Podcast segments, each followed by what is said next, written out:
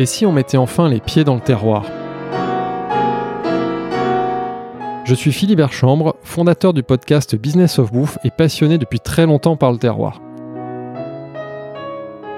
Dans Business of Bouffe, on a régulièrement donné la parole aux principaux acteurs de la filière agroalimentaire, des chefs, des entrepreneurs, des artisans et même des industriels, mais pour des raisons bassement pratiques et matérielles, on s'est moins déplacé pour aller voir au tout début de la chaîne nos agricultrices et nos agriculteurs. Pourtant, ils sont essentiels, on le voit pendant les crises, nous ne sommes plus rien sans eux. Et malgré ça, ils prennent encore assez peu la lumière et on ne sait plus vraiment ce qu'ils font et qui ils sont. Bref, il était temps de leur dédier une émission sur Business of Bouffe et de partir à leur rencontre. Et pour m'accompagner dans cette démarche, j'aurai la chance dans chaque épisode de partir en compagnie d'une personnalité, issue ou non du monde de la bouffe, et qui souhaite comme moi mettre enfin la lumière sur celles et ceux qui nous nourrissent.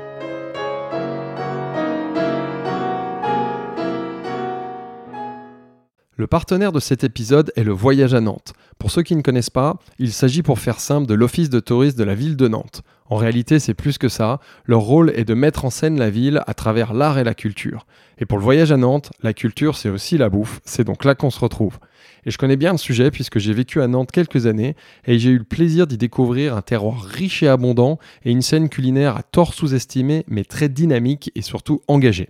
Bref, je suis très fier d'avoir le voyage à Nantes comme premier partenaire de l'émission Les Pieds dans le terroir, car comme moi, ils ont envie de mettre davantage la lumière sur celles et ceux qui nous nourrissent et qui le font bien. Bonjour à tous, bienvenue dans ce deuxième épisode de l'émission Les Pieds dans le Terroir. Alors après le succès de l'épisode numéro 1, je suis très heureux de continuer cette première saison consacrée à Nantes et sa région. Aujourd'hui, on met les pieds dans le terroir un peu plus à l'ouest de Nantes. Nous sommes carrément au bord de l'océan et ça sent bon l'iode et les embruns. Nous sommes sur la presqu'île du Croisic.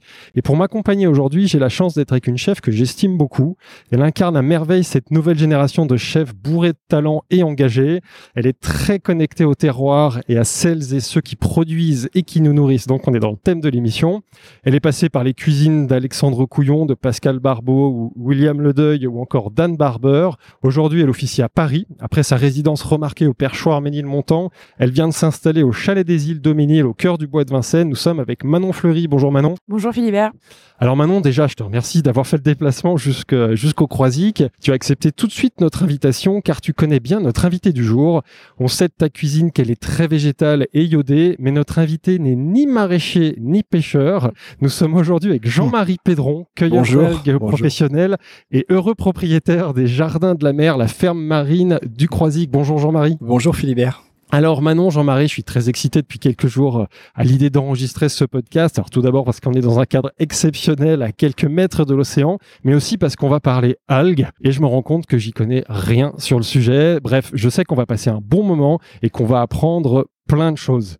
Alors Manon, Jean-Marie, si vous êtes d'accord, je vous propose d'organiser ce podcast en trois temps. Tout d'abord, j'aimerais qu'on fasse un peu connaissance avec toi, Jean-Marie, euh, qu'on comprenne qui tu es, comment tu es arrivé à la cueillette d'algues, comment tu travailles aujourd'hui. Et Manon, ça m'intéressera d'avoir ta vision et ta, et ta réflexion sur tout ça. On essaiera de comprendre aussi comment et pourquoi vous travaillez ensemble. Dans un second temps, on ira se balader dans la ferme et surtout si l'océan le permet et la météo le permet, on ira sur les rochers cueillir et goûter quelques algues sauvages, ça promet. Puis on se posera un peu pour prendre du recul euh, sur ton métier, Jean-Marie. On parlera de l'avenir de ton exploitation et plus globalement de l'avenir du monde agricole.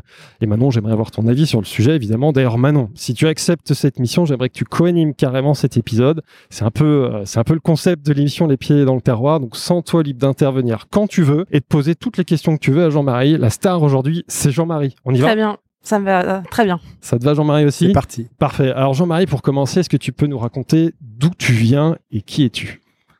Oula, grande question. Donc en fait, moi je viens, je viens d'une famille de paludiers, paludiers de père en fils sur plusieurs générations. On, rappelle pour nos amis euh, auditeurs paludiers, ça oui, veut alors dire. paludier, c'est c'est la c'est ceux qui font profession de récolter le sel. Voilà. Voilà.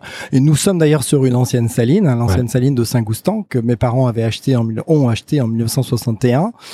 Euh, j'ai travaillé avec eux pendant pendant huit ans Ouais. et puis ensuite attiré par le monde des grands aquariums euh, avec Valérie mon épouse nous sommes partis euh, travailler à la mise en place de l'aquarium de, de Saint-Malo donc Saint-Malo, d'accord. Voilà donc en pleine Bretagne Déjà dans l'eau, dans le domaine aquatique, mais t'as pas repris tout de suite l'exploitation familiale. non, non en fait je n'ai pas repris l'exploitation je suis parti dans le monde des aquariums entre temps euh, j'ai été un peu chargé de mission dans les centres d'éducation à l'environnement pour former justement des animateurs, des jeunes Ouais. euh, au respect du milieu marin, à la, Ouais. à la compréhension des écosystèmes. Donc c'est là c'est très ancien, hein, c'est dans Ouais. les années 90. D'accord. Euh, et puis les aquariums, donc grande aventure effectivement entre euh, entre 1996 et 2005. Donc d'abord le lancement de l'aquarium de Saint-Malo et ensuite et là j'étais dans un premier temps responsable éducatif avant de me faire euh, doubler par Valérie qui de toute façon manifestement est meilleure que moi dans, femme, la ouais. pédagogie. Elle a Ouais. plus esprit de synthèse entre autres. on va voir ça. On va voir si tu as l'esprit de synthèse aujourd'hui dans le podcast. Voilà. Et puis ensuite l'aquarium de Lyon que j'ai dirigé jusqu'en 2006 D'accord. Et ça a été finalement euh, une prise de conscience, un envie de, de faire un retour aux sources qui nous a conduit jusqu'au Croisic. De reprendre, ouais, pour reprendre l'exploitation. Alors en fait, oui, reprendre l'activité que mes parents avaient arrêtée puisqu'ils étaient en retraite. Attends, ils et le sont toujours. de tes parents, elle a évolué parce que tu parlais de, de paludier, donc c'est-à-dire qu'il est au, au Alors début, oui, tes parents oui, étaient producteurs de sel. oui, c'est bien de ça, préciser. Et ça a évolué entre temps. Oui, ils ont récolté le sel euh, jusqu'à la fin des années 80, mais entre-temps, ils avaient pris le virage de l'aquaculture. Au début des années 70, donc j'ai pu justement euh, m'enrichir de toute cette expérience accumulée. Ils étaient vraiment pionniers de l'aquaculture marine en France. Et Aquaculture, qu'est-ce que tu entends par aquaculture exactement? Alors, l'aquaculture, ça consiste à... Non, oui, on faisait des, des micro-algues pour nourrir euh, notamment des larves de palourdes, parce qu'à l'époque, mon père en a fait un petit peu. Ouais. Mais surtout, euh, on avait une production de- d'une micro-crevette qu'on Ouais. appelle l'artémia. C'est elle qui donne sa couleur au flamant rose. hein. Elle est riche en pigments caroténoïdes. Donc moi, j'étais Ah chargé oui. de la production de cette petite crevette. Donc euh, effectivement, une première expérience euh, très intéressante et importante dans ma vie professionnelle en- pour savoir comment euh, faire voilà, comment maîtriser la reproduction d'une espèce. Ouais. En plus, on a essayé différentes espèces. Euh, la- L'artémia marchait très bien, mais on a fait des mollusques, on a fait du c'est poisson, quand tu etc. travailles- C'est quand tu as repris ou c'est quand tu non, non, c'est quand je travaillais avec mes parents. Avant les- l'aquarium Voilà, euh, jusqu'au euh, milieu des années d'accord. 90. D'accord. Ensuite, c'est les aquariums, euh, essentiellement. Et puis, donc, ce retour aux sources, hein, au T'avais milieu. t'avais quel âge à ce moment-là quand tu reprends l'exploitation familiale? Euh, quand j'ai repris, bah, il y a une quinzaine d'années, j'avais 45 D'accord, ans à peu d'accord, près, voilà. ouais. Donc, euh, donc nous sommes revenus ici. Premier, le premier projet, ça a consisté, à con- ouais, c'était une nurserie écloserie de coquillages, Ouais. mais on a subi des déboires parce qu'en fait, il y avait une mortalité assez importante dans, Ouais. dans le milieu naturel. Et euh, on s'est mis sur le, vraiment sur les algues. On a rebondi sur le domaine des algues il y a à peu près, il y a 11-12 ans. Manon, est-ce que tu savais tout ça du passé de, de Jean-Marie?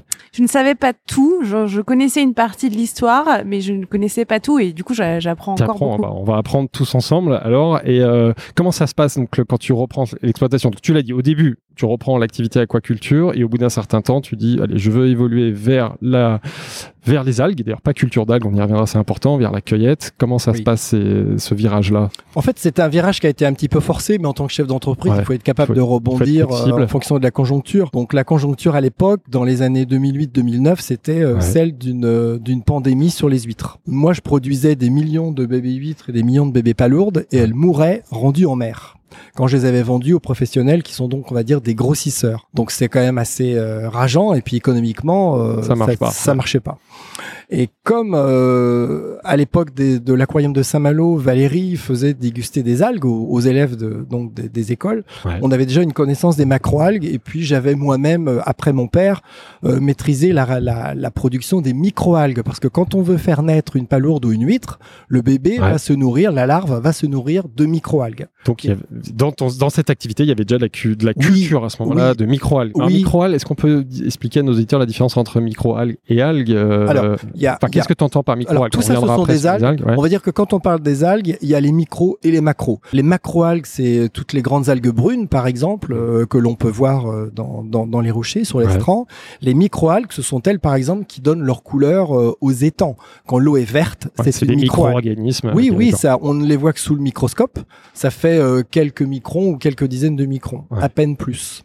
Donc je maîtrisais déjà, j'avais voilà, dans ma, dans ma pratique personnelle, j'avais une assez bonne connaissance des, des besoins de ces végétaux marins. Et puis nous sommes passés aux macro-algues, bah, également, euh, donc je disais par nécessité, mais également à la faveur d'une rencontre avec un chef étoilé, comme quoi il n'y a pas de hasard. Qui, tu, qui est-il? Alors c'est en fait c'est Guillaume Brizard qui était jeune chef d'une trentaine d'années, qui était chef du du, de- du fort de l'océan au Croisic. On lui a donc apporté Donc, juste à côté, ouais. oui voilà quelques encablures d'ici pour valider notre projet euh, de de cueillette et de commercialisation d'algues et de plantes du bord de mer Ouais. auprès, auprès des chefs de restaurants gastronomiques. Nous lui avons amené un panier et là, il est resté euh, émerveillé par ça. Et par la suite, nous avons été identifiés par, euh, pour résumer, hein, Ouais, euh, voilà, par, par un groupe Aringis. Il Cueillette, recherchait donc, des ouais. produits, des produits de la mer de grande qualité et des algues comme ça, il n'en avait pas. D'accord. Donc ils nous ont aidés, j'ai envie de dire, à nous faire connaître auprès de, bah, notamment de chefs parisiens.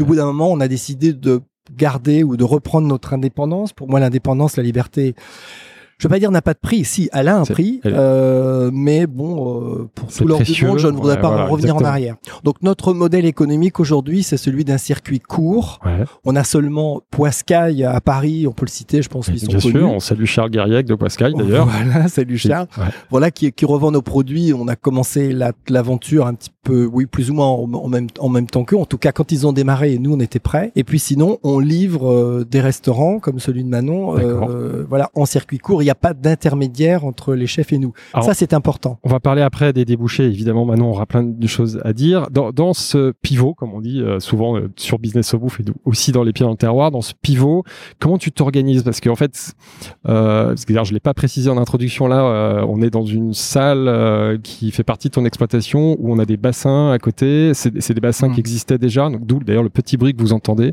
C'est qu'est-ce que c'est d'ailleurs ces, ces petits bruits qu'on entend? C'est c'est- le- le, bruit de- l'oxygénation. l'oxygénation Ouais. des bacs, oui, parce que les, les algues ont besoin, on sait qu'elles produisent de l'oxygène, hein, c'est Ouais. la première source de production d'oxygène de la planète, Ouais. Euh, mais aussi il faut qu'elles respirent elles-mêmes quand elles sont dans les bacs, une fois qu'elles ont été prélevées dans le milieu naturel. Nous, c'est très simple. Hein. Nous avons euh, nous, et nous faisons renouveler tous les ans une autorisation euh, préfectorale parce que voilà, on peut pas cueillir les algues pour les commercialiser sans avoir cette autorisation, Ouais. plus une licence de pêche. Et ensuite, effectivement, euh, nous partons en cueillette dans différents endroits du littoral. Raconte-nous, comment ça se passe La cueillette, donc c'est donc déjà c'est de la cueillette, c'est Oui. tu vas sur quel territoire, quel périmètre autour de, de la ferme? Ah, très franchement, l'idée, c'est pas de faire des dizaines de kilomètres, sinon ça n'aurait pas de sens. On serait Ouais. plus en adéquation avec nos valeurs. Mhm. Donc on va, on va se déplacer, euh, je sais pas, jusqu'à Piriac, jusqu'à Pornichet au maximum sur, euh, voilà, Ça sur fait- un secteur qui fait 15 Voilà, kilomètres, 15 pas plus. Donc c'est vraiment du local euh, et c'est de la proximité. Proximité, c'est pas seulement, pas seulement avec les chefs, hein, Ouais. c'est avec le, voilà, les végétaux que l'on va cueillir.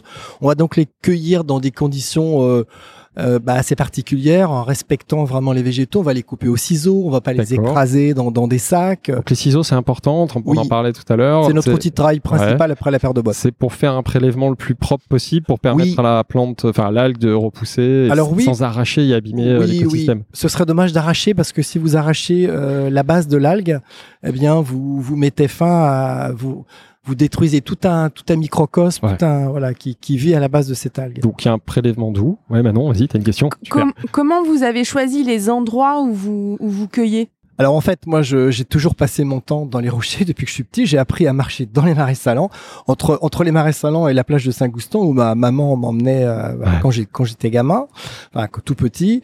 Et donc je connais très bien les rochers. Et ensuite, il n'a pas été très très compliqué de faire un inventaire.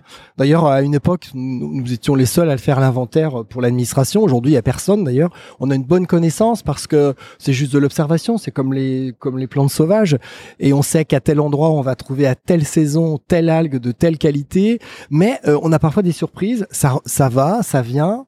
Euh, mais c'est un métier d'observation, donc on fait beaucoup de kilomètres. Ouais. Pour ma part, on m'a parfois demandé combien de, de sorties je faisais par an, et j'ai compté parce qu'on on a sur un sur un cahier de traçabilité Ouais. tout est tout est euh, euh, noté, et je fais à peu près 260 sorties par an, donc 260 fois.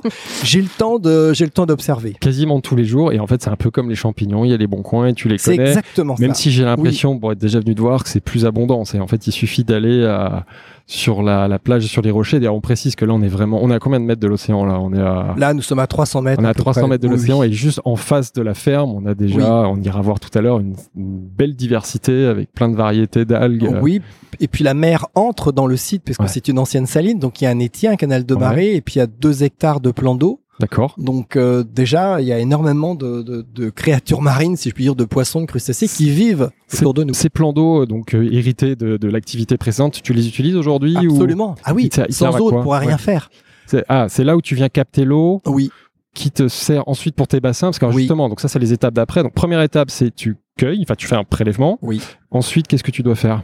Alors ensuite, on va pré-nettoyer. Déjà, on va sélectionner au moment de, de la De la cueillette. cueillette, Ensuite, on va pré-nettoyer nos algues Ouais. euh, avec une pompe hein, dans des grandes bassines. Et ensuite, on les installe dans différents types de bacs, Ouais. dont certains sont adaptés à euh, pour format faire comme un. Oui, d'abord, oui, bien sûr, à la quantité. Et puis certains permettent euh, une sorte de pré-nettoyage.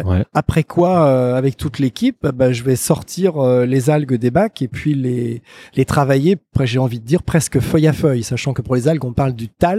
Mais bon, Ouais. il y, a un- il y a un travail qui est Du- extrêmement manuel. tal, le tal, que- T-H-A-2-L-E, c'est le nom de la de la feuille de l'algue. D'accord. Le nom générique de toutes Oui. les feuilles d'algues, on appelle Oui, le tal. Donc le cette- tal, oui. cette- ce tal, tu dois le nettoyer. Oui, oui, parce qu'il peut Par quel être. euh, procédé Par quel euh, C'est manuel. ah, C'est avec manuel. ton pouce quand tu le enfin, quand vous le cueillez. Oui, bah, on va enlever certains organismes qui vont pousser dessus, comme les bryozoaires, donc ça donne une couleur qui est pas Technique, terrible, et puis ouais. c'est un peu calcaire. Ouais. On va éliminer, euh, ça va partir dans les bassins, on va éliminer euh, tout ce qui est petits mollusques, les gibules, les bigorneaux, les trocs. Il s'agit pas que ça Donc, craque sous la dent du, du, du client euh, quand ça va arriver dans le restaurant. T'enlèves de manière mécanique lors de la, du ramassage et ensuite tu viens mettre les, les algues dans des bassins, c'est ça? Donc les bassins qui sont à côté de nous Oui.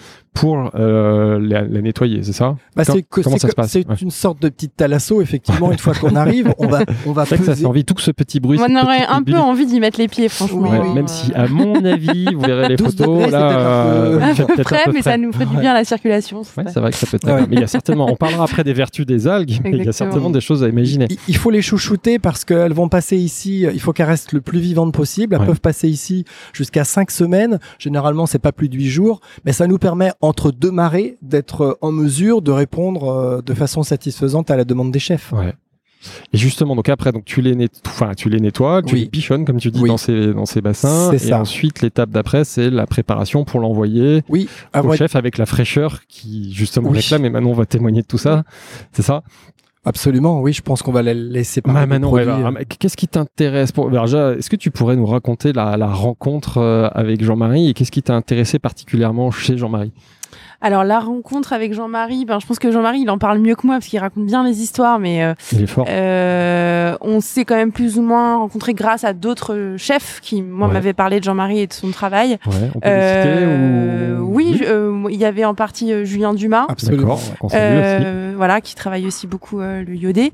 Ouais. Euh, et moi, je, en fait, j'explore le monde du végétal et quand j'ai voulu euh, continuer à explorer ce monde du végétal sans forcément utiliser du poisson, euh, je trouve que les algues étaient un sujet euh, d'explora- d'exploration infinie et, c'était un sujet que je connaissais pas du tout. Ouais. Euh, et donc en fait, j'ai commencé à m'y à intéresser. Je, je pense que je connais encore très peu de choses sur les algues parce que c'est un c'est un sujet infini. Ouais. Euh, et au-delà de ça, en plus, Jean-Marie fait pousser aussi d'autres herbes qui m'intéressent, qui sont des herbes marines, Ouais. qui ont vraiment souvent ce goût salin.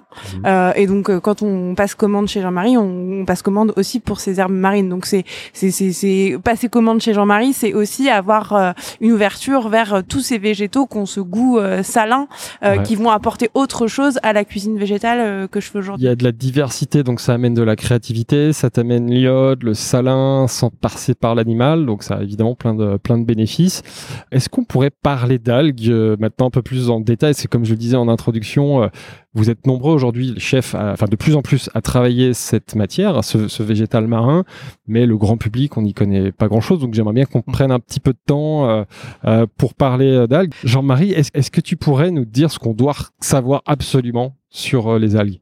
Euh, com- combien il existe de variétés dans le monde ici Alors dans le monde, je ne sais pas, d'autant que toutes n'ont pas été répertoriées parce que parfois elles sont très très proches les unes des autres. Ce Ouais. que je peux dire, c'est que sur les côtes françaises, essentiellement les côtes atlantiques, il existe grosso modo euh, 700 espèces d'algues, D'accord. euh, dont une vingtaine seulement sont classées alimentaires, alors même que d'autres sont très intéressantes. Il y a des classements en cours d'ailleurs actuellement. Seulement une vingtaine Oui. euh, comestibles alimentaires. Oui, oui, oui. Euh, ce qui est important aussi de savoir, c'est qu'on peut goûter, on peut tester, on ne tombera pas malade. Et c'est voilà, c'est pas les mêmes problématiques Oui, que pour les plantes si sauvages ou les champignons. pas- ouais, ça c'est un point important. Si elles sont pas alimentaires, ça veut pas dire qu'elles sont Mais toxiques. absolument, Il n'y a absolument. pas Il- comme dans les champignons le risque de, de, de, de bouffer algue. Est-ce que ça. tu recommandes à des auditeurs qui sont sur la côte, qui se baladent euh, sur les rochers ou sur la plage, de ramasser des algues et de les goûter? Eh ben oui, Tu vas pas aller en prison Non, pour cette non, recommandation? non. ils peuvent le faire. On va, on va essayer ça tout à l'heure. Hein. Attention de ne D'accord. pas nous empoisonner, mais non, non, D'accord. justement, on peut y aller. Oui. On peut, au pire, vous trouverez ça coriace, un peu amer, mais ça ne vous rendra pas malade. Il y en a qui sont moins bonnes que d'autres, mais elles sont globalement toutes comestibles. Oui. Ça, c'est un point important. Vas-y, Manon. Et, et je pense qu'en France, on n'a pas du tout, enfin, on, en parlera peut-être encore plus de manière détaillée tout à l'heure, mais on n'a pas du tout cette culture-là. Et ça, c'est intéressant. Même nous, en tant que chef, mmh. on n'a jamais une approche à l'école, on n'a jamais un cours sur euh, ce que sont les algues. Donc, en fait, c'est euh, aujourd'hui, je pense qu'il y a une nécessité de s'intéresser aux algues, euh, de par leur, par leur richesse qu'elles peuvent apporter à l'alimentation et aussi euh, leur intérêt, parce que vous parlez du côté iodé, mais évidemment, ce serait réducteur de parler que du côté iodé des algues. Donc, il y a évidemment d'autres goûts. Elles peuvent être condimentaires, elles peuvent être texturantes, elles peuvent être, voilà, on peut aujourd'hui remplacer. on, on, on, pourra en parler aussi de manière plus détaillée, mais on peut remplacer certains gélifiants grâce aux algues. elles ont été longtemps utilisées dans l'industrie agroalimentaire. Une fois transformées en poudre, on, l'utilise pour amener de la texture, mais là, c'est pas le sujet euh, de, Jean-Marie, c'est vraiment l'algue la, macro. mais disons que je pense que c'est une nécessité aujourd'hui de s'y intéresser et surtout, mais le problème, c'est que on n'avait pas cette base-là dans la culture de la cuisine française. Ça, c'est intéressant. Et, et pour toi, même si je crois que j'ai un peu la réponse, quelles, seraient les cultures beaucoup plus en avance? C'est plutôt en Asie, au Japon, j'imagine, c'est ça? Oui, oui, oui. Toi, comment tu t'y es mis? Comment t'es rentré dans l'univers? Enfin, Quand est-ce que tu as eu ce déclic de dire tiens, je vais m'intéresser Est-ce que par exemple c'est un chef euh, japonais? Est-ce que c'est ben, Comme ce que je fais souvent quand je connais pas un truc, c'est que je l'aborde euh, en, faisant des parallèles avec autre chose. Donc j'aborde souvent les, algues comme un autre végétal. Donc je vais essayer de, en fonction de sa texture, en fonction de sa forme, en fonction de son goût, euh, de le modeler et de l'accommoder avec d'autres choses, mais sans a priori. Et ça, je pense que c'est intéressant aussi parce que souvent, bah, on connaît, il y a beaucoup de chefs qui ont été tentés euh, de s'intéresser à la, notamment à la cuisine japonaise, parce que la cuisine japonaise, elle est quand même exemplaire et tellement euh, enfin merveilleuse. Mais je pense que c'est intéressant d'y aller avec notre bagage euh, de chef français et de l'aborder comme si on cuisinait un épinard ou une herbe aromatique ou une feuille, etc. C'est travailler le végétal marin comme on travaille le végétal végétal terrestre euh, depuis des, siècles. et en fait, on se rend compte que là, ça ouvre des perspectives incroyables. Mais pour rebondir sur ce que dit Manon, effectivement, je crois que la grande révolution, c'est que longtemps, on a utilisé les algues, entre autres, euh, pour leur euh, pour leur faculté, pour leur vertu. Par exemple, comme bon, comme épaississant, stabilisant, imperméabilisant, il y en a même dans les vêtements, etc. Et aujourd'hui, on les voit arriver dans l'assiette. Et ça, ça ça, c'est une grosse différence. Et ça, c'est voilà, vas-y Et on, et on oubliait de dire aussi que souvent, elles étaient quand même assimilées à la cuisine macrobiotique. Euh, truc un peu chiant, pas ouais, voilà, bio, etc. et, euh, et, je pense qu'il y avait une, une, mauvaise presse, une mauvaise image, ce qui est toujours le cas. On va pas, on va pas dire grand chose. À part dans, la, dans les assiettes des chefs, je veux dire, c'est en train de changer. Voilà. Euh, mais il y a encore une vraie. Euh, et nous, on a un rôle aussi là-dedans euh, envers nos clients, d'en parler, de de, de, de, de, communiquer sur une consommation. Et en plus de ça.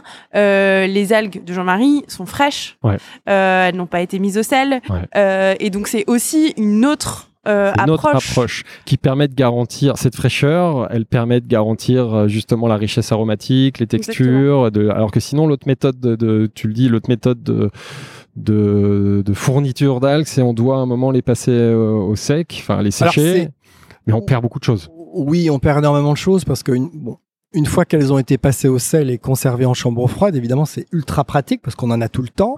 Mais on peut avoir une algue qui a été euh, récoltée six mois avant, donc elle a forcément perdu avec le temps. Et puis surtout, il va falloir la rincer pour l'utiliser.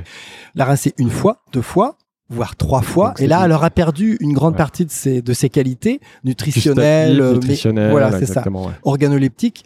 Par contre, on peut reconnaître euh, euh au moins comme avantage que bon tous nos confrères hein, qui ont fait connaître ces algues euh, en Saumur, bien avant nous d'ailleurs. On appelle ça en Saumur, d'accord. Oui, oui, c'est ça. Ils les ont fait connaître, ils les ont démocratisés. Ça a déjà un mérite, mais on pourrait aller plus loin. Et c'est vrai que je le dis à nos auditeurs, moi, ça fait quelques mois que je sais que je vais t'interviewer, on s'était déjà vu, et dès que je parle de toi, tout le monde dit Ah, tu vas interviewer Jean-Marie Pédron, j'ai l'impression que tu es une star dans ton domaine, mais c'est parce qu'en effet, tu fais des choses que les autres ne font pas ou peu font comme toi. C'est vraiment déjà, bon, on en reparlera après, il y a un souci de, de, de, préserver l'environnement, mais en plus tu travailles l'ultra fraîcheur, ce qui permet au chef d'aller travailler cette, euh, cette matière. Et c'est intéressant parce qu'en effet, on voit que dans l'algue, c'est un produit qui est très riche d'un point de vue aromatique. C'est pas juste un goût de, de salade. Enfin, j'espère qu'on en goûtera tout à l'heure. On On, peut aller sur des tard. goûts de, de, de, de poivre, de champignons, et c'est Mm. très très surprenant d'amener ça avec du végétal euh, Bien sûr. euh, marin. Alors j'ai plein d'autres questions sur les algues. hein, Je sais pas si je vais pouvoir toutes les poser. Déjà, rappelez comment est-ce que ça pousse une algue de, base? Ça pousse, euh, enfin c'est ça pousse forcément. Enfin qu'est-ce qu'il faut pour qu'une algue pousse dans, dans dans le milieu marin? Cours, hein, Jean-Marie. Oui, comme tous les végétaux, il faut du soleil, il faut des sels Ouais. minéraux, il faut de l'eau puisqu'elle vit dans l'eau Ouais. et du et du gaz carbonique, du dioxyde de carbone. Et puis ici, il faut un rocher pour lequel sur lequel elle va Il s'accrocher. faut forcément du minéral. Ça peut pas être que. Oui, c'est ça. Il faut du minéral. hein, Oui, parce que le- le- les végétaux, en fait, sont, sont des organismes autotrophes. Ils fabriquent leur propre matière vivante à partir des éléments qu'ils trouvent euh, dans la nature, notamment l'énergie lumineuse. Ouais. Est-ce qu'il y a des saisons? Oui, absolument. Oui, les algues, euh, comme les végétaux, répondent aux, Ouais. aux mêmes, euh, aux mêmes règles, aux mêmes critères. Il y a deux périodes fastes pour les algues et on les connaît déjà. Et, tout, et, et les auditeurs pourront facilement les imaginer. C'est le printemps et c'est l'automne que Valérie appelle d'ailleurs l'automne. Elle appelle le petit printemps. D'accord. C'est vrai qu'on Ça adore. repart. Oui, ouais. on adore l'automne parce qu'on voit le retour de certaines plantes, euh, moins les algues, mais bon voilà, c'est le printemps et l'automne. Pourquoi? Parce que la température se réchauffe. Donc il faut que l'eau soit plus douce. Euh, d'accord? voilà, et puis c'est surtout l'ensoleillement qui, qui arrive. On le voit en ce moment, hein, dans, dans- la végétation explose dans le jardin. Est-ce qu'il y a un, euh, un impact, j'imagine que oui, du ce qu'on va appeler, je crois que le terme existe, du miroir? C'est-à-dire qu'une algue, euh, une certaine variété qui, qui a poussé naturellement en face de ta ferme, est-ce qu'elle va avoir le même goût que la même variété euh, au Pays Basque? Alors, j'ai pas encore testé Ouais. celle du Pays Basque qui doivent être assez peu. euh, Il y en a assez peu par Toujours là-bas. j'ai dit Pays Basque, je Oui, connais oui, rien, oui, je l'ai bah- dit en intro, mais est-ce que Et pourquoi il miroir- n'y en a pas au Pays Basque, par exemple, Ouais. Jean-Marie? C'est pas le même genre de côte, la température est plus élevée Ouais. et surtout, euh, en fait, il faut savoir que les algues adorent l'eau froide. On s'imagine que euh, au pôle, par exemple, euh, il y a rien. Bah au contraire, c'est c'est luxuriant quand on plonge au fond. Les algues adorent l'eau froide. Moi, j'ai j'ai j'ai j'ai voyagé du côté de Monterey, enfin Ouais, voilà, sur, sur en Californie, pacifique, voilà, ouais. voilà, en allant vers l'État de Washington. Et les eaux sont vraiment froides, mais elles sont très riches en minéraux. Et là, il y a une profusion d'algues incroyable dans Et tu trouves le kelp notamment, dans lequel évoluent les les, Mhm. loutres, les loutres de mer. Et est-ce que tu trouves des variétés communes ici, mais qui n'ont pas du tout la même euh, Alors, je peux citer un exemple. Oui, dire. je peux. ouais, bon- voilà, Ouais, vas-y. j'ai un bon exemple où, euh, où le Fucus serratus, qu'on appelle aussi le Fucus dentelé ou le, le Fucus plat, c'est une algue vraiment qui est très courante ici. Ouais. Ça fait partie des goémons. C'est une algue brune. Ouais, Euh, ici, il a une certaine taille ouais. et à Dinard, parce que nous, on a Ouais, donc pas aussi, euh, si loin que ça alors. Enfin, Non, c'est pas, pas- à côté, mais c'est non, c'est- voilà, sur la côte. Pacifique. ouais, voilà. à Dinard, il fait trois fois la taille d'une autre ici. Donc ça, il y a vraiment un impact du. Alors, Oui. tu vas me dire, c'est la température de l'eau, c'est l'ensoleillement, C'est un ensemble de facteurs. sol. ouais, oui, c'est un ensemble de facteurs. Des... comme dans tous les végétaux, comme dans Oui. la vigne, où évidemment, on le sait très bien dans le vin, que l'impact du sûr. terroir, de la terre, de plein de tous ces sujets. L'exposition également, on, voilà, on note que, que les, les plantes, alors là ce sont les plantes, mais les algues c'est un peu la même chose, ne poussent jamais aussi bien qu'à l'ombre. Je vais Ouais. peut-être surprendre les auditeurs, mais là aussi, à l'ombre, euh, la, la roquette sauvage, la bête maritime, elles, va, elles vont donner des feuilles plus tendres qui vont plus monter, etc. Donc C'est elles un- ont besoin d'un équilibre lumière-ombre, parce que tu disais, elles Oui. ont d'abord besoin de lumière, mais il faut aussi un Oui. peu d'ombre, et c'est ça qui D'être vont... proche- d'être Ouais. protégé. Ouais. D'être protégé, oui c'est Parce ça, que c'est la vraiment protection. trop de lumière, c'est pas bon, il faut un équilibre. Ben, euh, les végétaux restent relativement fragiles. J'ai vu de la laitue de mer pousser euh, aussi dans des conditions optimales parce Ouais. qu'elle était à l'ombre d'un rocher. Parfait. Est-ce qu'on peut cultiver l'algue Bien sûr, c'est même nécessaire de le faire parce qu'on peut pas continuer euh, ad vitam aeternam à prélever, même si nous nous le faisons de façon très raisonnée. Je prendre comme preuve euh, le fait que par exemple sur une certaine flaque rocheuse à Bas-sur-Mer, Ouais. je peux récolter quatre fois dans l'année parce que j'attends, je récolte pas trop et finalement je vais récupérer la même biomasse quatre fois de suite. L'idée de l'algoculture, euh, elle est simple à comprendre hein, si on donne une statistique mondiale. Euh, globalement, sur euh, les algues qui sont consommées dans le monde, 95% proviennent de la de, de la culture. Culture, d'accord. Alors qu'en France, c'est le contraire. 95% des algues consommées sont cueillette. cueillies. Donc euh, nous, nous suivrons également bah, cette évolution nécessaire. On a commencé à faire des essais sur la laitue de mer et c'est plutôt encourageant. toi, tu vas te mettre à la cueillette. euh, bon, ça, on en parlera de, dans la À deuxième. culture. euh, dans la cu- culture, pas culture, pardon. ça. Manon, heureusement que tu suis. Justement, Manon, euh, parlons du. On va parler après aussi des intérêts nutritionnels, mais si on revient sur le goût, euh, quel est le spectre aromatique? Enfin, quel, quel goût peuvent avoir les algues? Est-ce que toi, tu as un souvenir à un moment d'une algue qui t'a vraiment. euh, Enfin, d'un goût d'algue qui t'a vraiment surpris? Est-ce que tu peux nous mettre des mots avec tes mots de chef sur le goût de l'algue?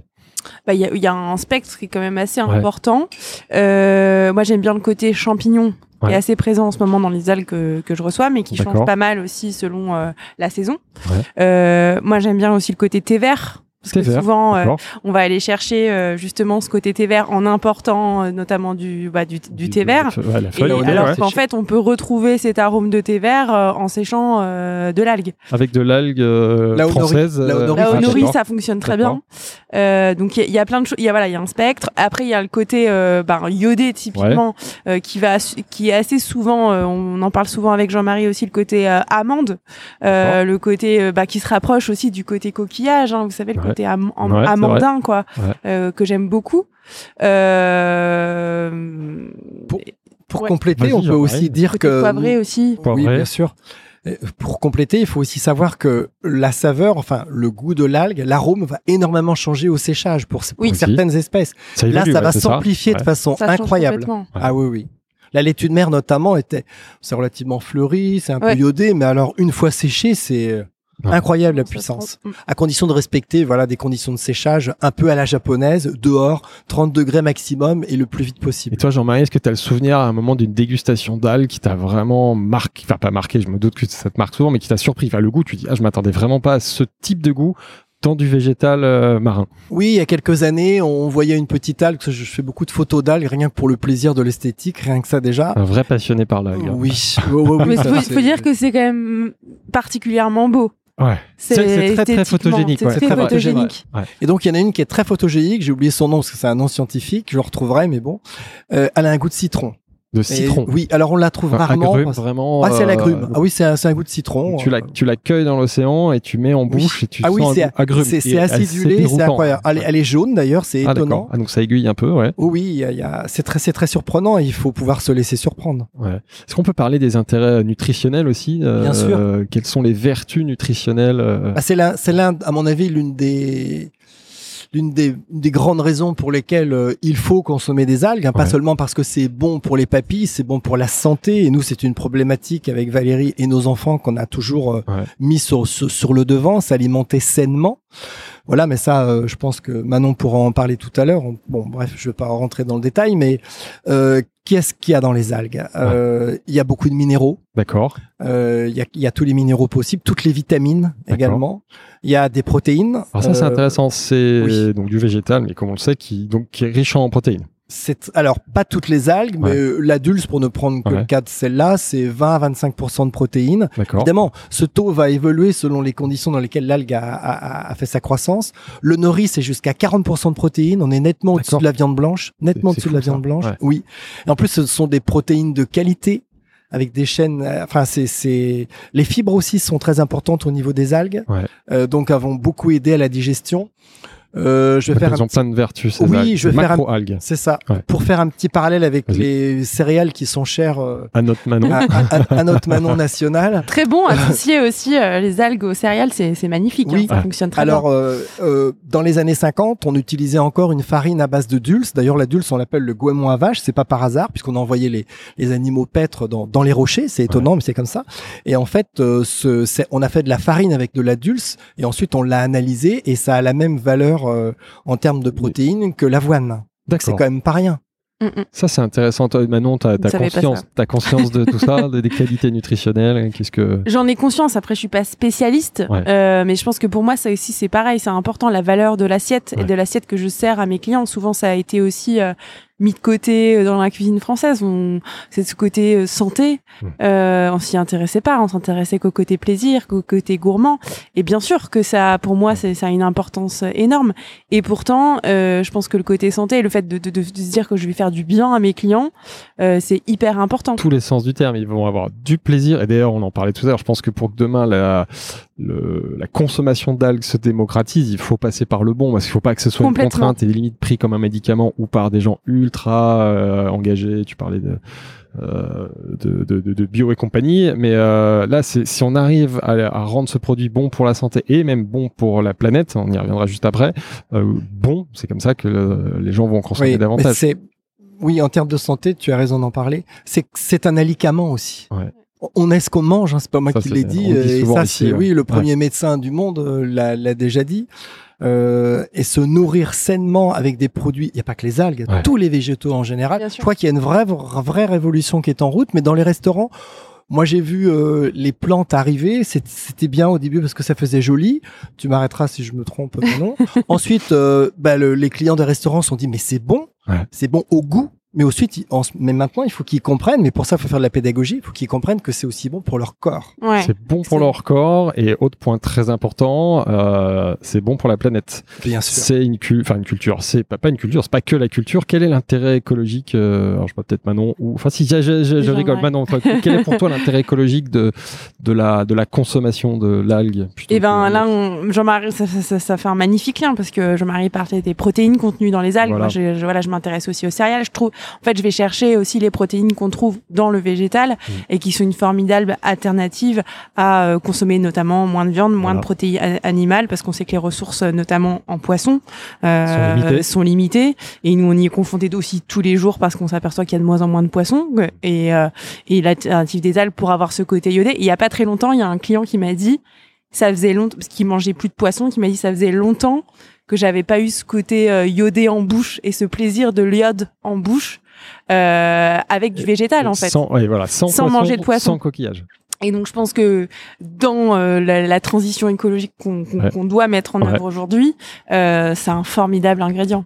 C'est celui d'ailleurs qui manquait. C'est Parce que jusqu'ici, manque. dans les assiettes, on avait Tout à quoi fait. Le poisson, les crustacés, les mollusques. euh, Il manquait que les algues. Mais c'est vrai que moi je m'y intéresse. Après, je suis évidemment pas du tout un expert, mais je me dis que globalement, c'est euh, évidemment plein de vertus. Donc on l'a vu, euh, le goût, euh, la nutrition, et sur le point écologique, je me dis c'est c'est une ressource qui est quasiment sans limite. Alors je, me- à condition de raisonner, Oui, soit sa cueillette ou sa culture, elle pousse quasiment sans énergie, Tout à sans fait. eau, tout à fait. sans intrants, parce Oui. que t'as pas besoin de mettre des, Non. des saloperies dedans Non. pour que ça pousse Non. mieux. On a un peu l'impression qu'on a ici une, une des solutions à C'est sûr. notre crise alimentaire et à la crise écologique. C'est certain. Il faudra juste. euh, Peut-être que je m'enflamme, à- hein, mais vas-y. Non, non, non, c'est Ouais. tout à fait ça. Sur papier, c'est ça. Ouais. Après, il faut gérer les problèmes de pollution des océans et les conflits d'usage avec euh, le monde de la pêche qui ne voit pas toujours euh, les filières d'algues arriver d'un bon œil. Mais ça, c'est, je crois que c'est une affaire de pédagogie, de Ouais. discussion parce qu'on, dans, dans certains pays, et je crois que c'est un modèle qui est très simple à comprendre, on peut imaginer qu'on fasse appel aux pêcheurs qui ont déjà les unités, on va pas racheter des Ouais. Parce que là, ça serait un peu idiot.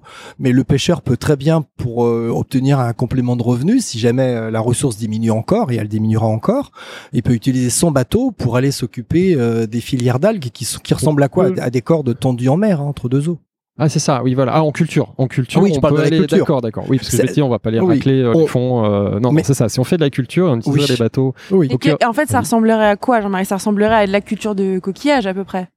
Ouais, Oui, c'est ça. C'est ça. plutôt, C'est- bah, quand tu mets des, tout les à fameux fait. poteaux, Ouais. les fils où tu vas avoir Ah, mais les, les c'est oui, oui, qui c'est exactement ça. Ok. T'as de l'algue et sauf tu viens les que, récupérer. voilà, sauf que à la différence des coquillages, bon, c'est un petit, non, c'est pas plus compliqué de s'en occuper, mais en tout cas, euh, il n'y a pas de basse mer. Les coquillages, on y accède, on accède au parc euh, à huîtres par exemple, à la basse mer. Là, on peut pas. Donc, Ouais. euh, ce sont des cordes qui sont tendues en mer entre des bouées. On les soulève on- et on et on regarde où on est la, Parce la croissance. j'avais pas compris ça. Donc, la culture d'algues, ça se fait en haute mer, enfin dans la mer. Oui, ça, se fait pas en ça- ça bassin, se fait en mer. euh, dans une saline si, comme si, ici. d'une certaine manière, oui. Nous, on va pouvoir faire de la culture de l'étude mer en bassin. D'accord. Mais les plus grandes algues qui sont susceptibles de, de générer les plus grosses biomasses, Ouais.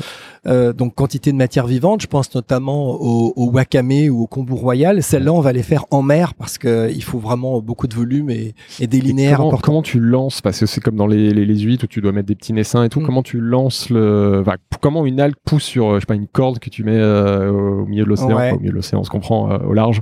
Alors il faut obtenir des plantules et Ouais. pour ça on va faire, euh, on va, on va créer les, les bonnes conditions pour l'émission des gamètes. Il va y avoir une fécondation dans l'eau. encourager, il va y avoir une fécondation et puis la larve va se fixer sur une très très fine cordelette qui elle-même va être ensuite euh, fixée sur une corde plus grosse et au bout d'un moment la plantule est suffisamment grande pour Ouais. qu'on puisse l'installer en mer. Et là, on va la laisser pousser. Et Et on, on va la laisser récupérer pousser. la corde euh, des Voilà. mois ou je sais pas combien de temps après. Et on Ah bah récupère c'est très algue rapide, c'est ça le gros qui aura avantage. poussé en effet sans. Combien, c'est combien de temps Il faut 3 à 4 mois, pas plus. Ah ouais, Ouais. c'est- Donc ce sont des cycles courts. Et là, C'est vraiment l'exemple d'une culture vertueuse. Et ouais, et surtout que tu ré- et en fait tu la laisses tranquille. Pendant Oui. les trois mois, t'as rien Oui, à faire. T'as c'est pas à l'arroser par définition, comme Non. tu disais. T'as pas besoin de mettre de l'énergie, pas Non, et en plus, ça génère euh, potentiellement un enrichissement de l'écosystème marin, parce que beaucoup d'espèces, notamment de poissons, vont venir se réfugier sous ces algues qui, euh, qui pendent à partir de la surface. Passionnant, hein, toutes, les, toutes les vertus des algues. C'est l'océan, c'est l'océan de nos origines. Hein. Pour toi, Manon, qu'est-ce qui caractérise une, une bonne algue?